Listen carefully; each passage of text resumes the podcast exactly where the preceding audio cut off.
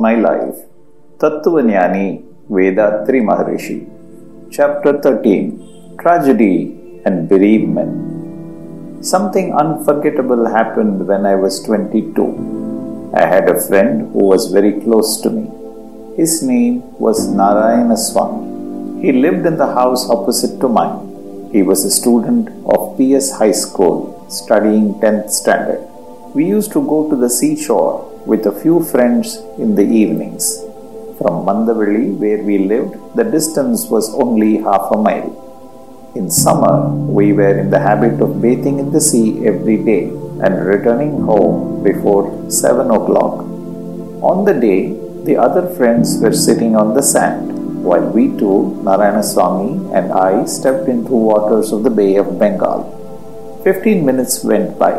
That will do. Come along, Narayana, I called him. The waves were particularly high that day. They lifted us to a height of about six feet and then set us down again. The sensation was pleasant, as if we were on a swing devised for us by nature. When I called my friend, there was a big wave. He saw it. This is the last wave. We shall enjoy it, he said, and then go home. That giant wave lifted us to a very great height indeed. When it withdrew, we found ourselves a few yards further into the sea. We couldn't fix our feet. We tried floating and swimming. No good. Somehow I managed to draw nearer to the shore by about 10 feet. Then my feet just touched the bed. I found the current still strong like a whirlpool of sorts. I strained every nerve and quickly reached the shore. I noticed Narayanasamy struggling still in the water. I told my friends to fetch someone to help my friend, pointing out that he was in danger.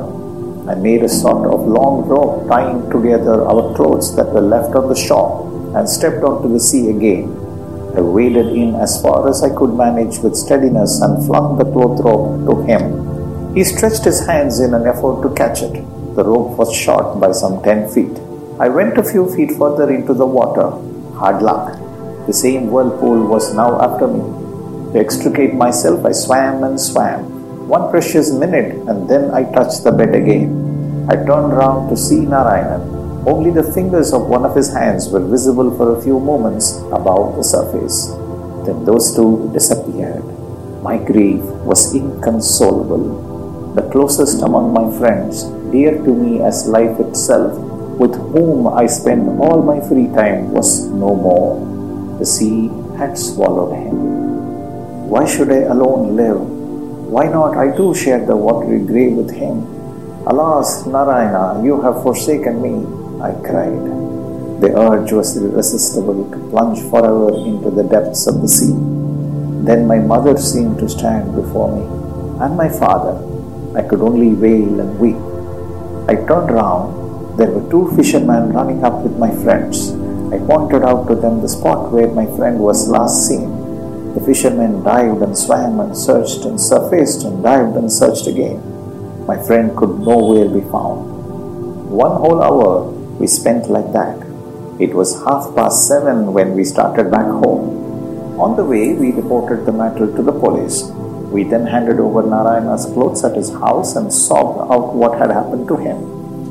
His sister's screams of terror on grasping the tragedy still resound in my ears. Her lamentations and her grief were such that the scene haunts me even today when I think of the tragedy. Her brother went for a bath at the sea at five. At half past seven, she heard that he was dead. What indeed could be a sister's shock and reaction to such an end? The body was recovered the next day near the harbor. I can never get over this pain of parting to the last.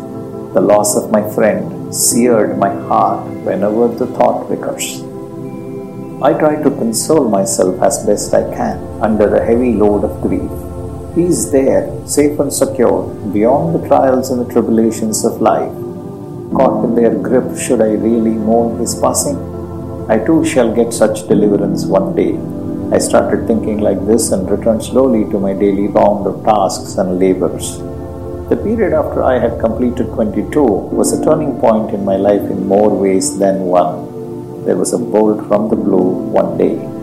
I got a message from home saying that my father was ill with fever and that his condition was critical. I planned to apply for leave the next day and go to Guduvancheri and to my duty, attending on my father in all the ways I could.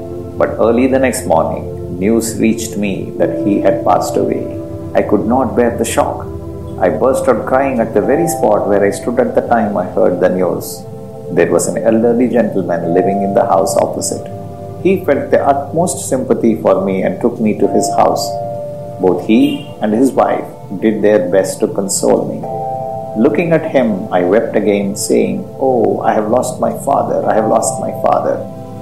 My dear Vethathiri, he said, Don't take this to heart so much. I shall myself be your father and do all that should be done. We have two sons, you know. You will be our third son. I was comforted a little by their kind assurances. I went to my native village and performed the last rites for my father. That was my first big bereavement. I returned to Mylapore and settled in my farmer routine again.